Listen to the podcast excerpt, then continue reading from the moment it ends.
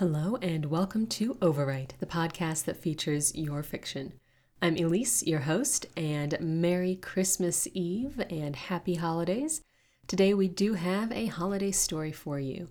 It is from Tricia Spafford of Australia. She is back yet again, and I am excited to have her work to narrate.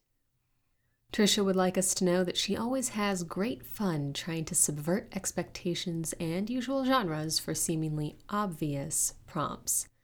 But sometimes she plays it straight. It's no fun if people always know that she's doing something strange with it. So, today, for her holiday story, just a quick note for listeners this might not be quite right for the holidays for a younger listener.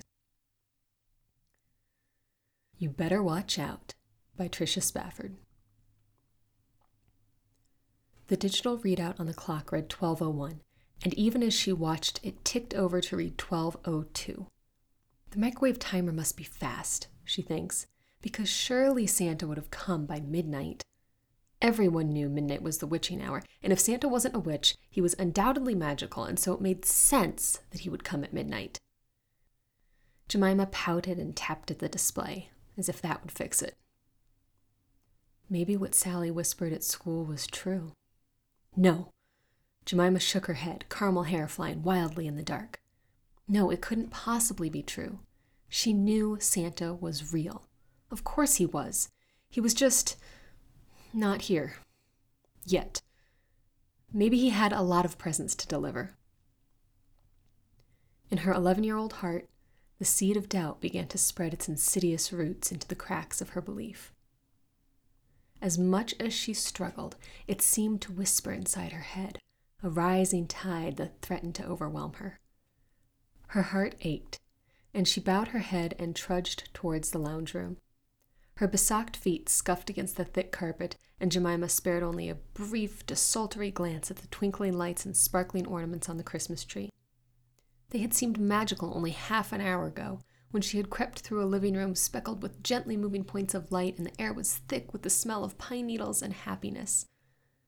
Now the magic was gone, and all she could smell was pine resin. She had just reached the top of the stairs, eyes beginning to prickle with tears of frustration and disappointment, when she heard it. Above her, the clatter of something on the roof, something hard, like hooves.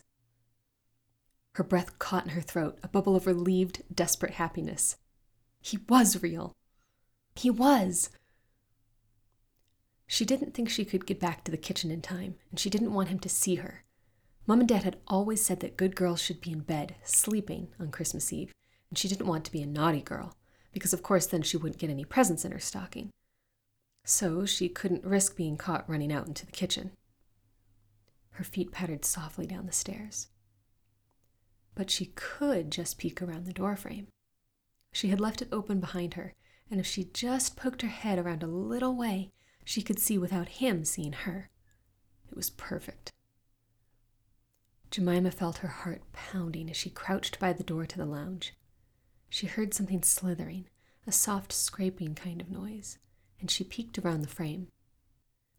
A thin trickle of soot was falling from the chimney.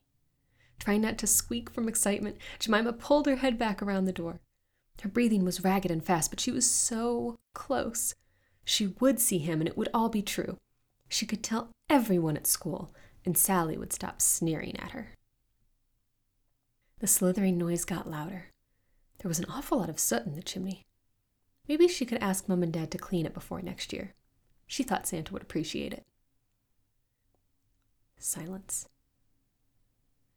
Straining her ears, hardly daring to breathe in case she missed a single sound, Jemima listened intently. The silence grew. Maybe, maybe he knew she was awake. Maybe he had left. Didn't Santa see everything? And she was being naughty, not listening to her parents. It was almost too awful to contemplate that Santa might leave before she had seen him. There was a silken scratching noise.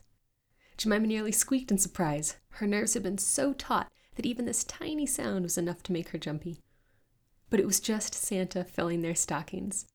and the fireplace was directly opposite the door. It was the best time for her to look when his back was to her. Taking a deep breath, Jemima looked. She saw a shifting, writhing shadow in roughly the shape of a man. Two long limbs, fingers that bent too many times. Thud. Tattered red cloth swirling through the depths of the shadows. She thought it was cloth. Eyes. Twinkling fairy lights strung on the tree. Black, coal, deeper and darker than the most dreadful nightmare. Thud. Stark white fronds of hair swimming around the figure like there was water surrounding it. Tentacles. The flickering orange light of the fire. Eyes like pitch, lighting up with dreadful crimson light. A scream. Strands of sticky, gelatinous shadow creeping towards her. Red, red, red. The hall carpet, dark. Everything had gone dark. The starlight and the moonlight had vanished, leaving only shadows. Thud, thud, thud. Jemima ran. Behind her, something slithered and crashed along the hallway. She cornered hard on the stairs, eyes closed tight, trusting memory to guide her up the steps, refusing to see what was coming closer and closer with every breath. Thud, thud, thud, thud, thud. Her left arm tingled. Something dark had grabbed her. Jemima shrieked and thrashed, turning to see a mouth opening wide, showing too many teeth. There was no face to hold it. The gaping maw filled her vision.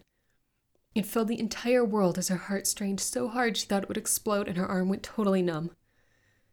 Coldness spiked through her chest from her arm as the mouth leaned closer and closer. Darkness. There was a brilliant light above her. Jemima opened her eyes to the concerned faces of her parents and some doctors in starched green scrubs. The words seemed blurred out, fuzzy, but she heard idiopathic myocardial infarction and wondered what it meant. Had someone saved her from Santa? Had he left her? Let her live? A monitor beeped loudly as she thought of the horrible mouth, of the whispering strands of white hair that cloaked a figure of red and shadow. Her parents took her home, and they told her she had just been very sick. She had nearly died. Well, she knew that. It wasn't because she had been sick, though, but they refused to believe her. They said she had been at the top of the stairs, and they had heard the thump when she fell over. Jemima frowned. She hadn't made it up the stairs. She'd only gotten halfway up before before Santa had caught her. Her mum said her heart had stopped. Her dad said they'd rushed her to the hospital. She told them someone had been chasing her. Her heart had been thundering in her ears. She had tasted something coppery in her mouth. They said that hallucinations were common in near death experiences. It was all just a bad dream. Don't worry about it. Jemima nodded. It was easier to think about it like that. A bad dream. A nightmare. It wasn't real. She smiled as she unwrapped her presents and did her best to ignore the dark smears on her stocking. She had just dropped it into some dirt sometime, or or it had always been a bit dirty, and she'd never noticed. The long white hairs tangled on the tree were just spider's webs. Mum said they were always a nuisance. It had just been a bad dream. Thud. Thud. I don't know what to believe from this story, and that is terrifying and awesome for a story. Really enjoyed this. Definitely wasn't quite the turn I was expecting it to take from that beautiful anticipation beginning, but that is definitely part of what makes this so much fun. Thank you guys for listening in. Definitely check out more of Tricia's work at dreamingtales.com. And check back tomorrow for one more holiday related story.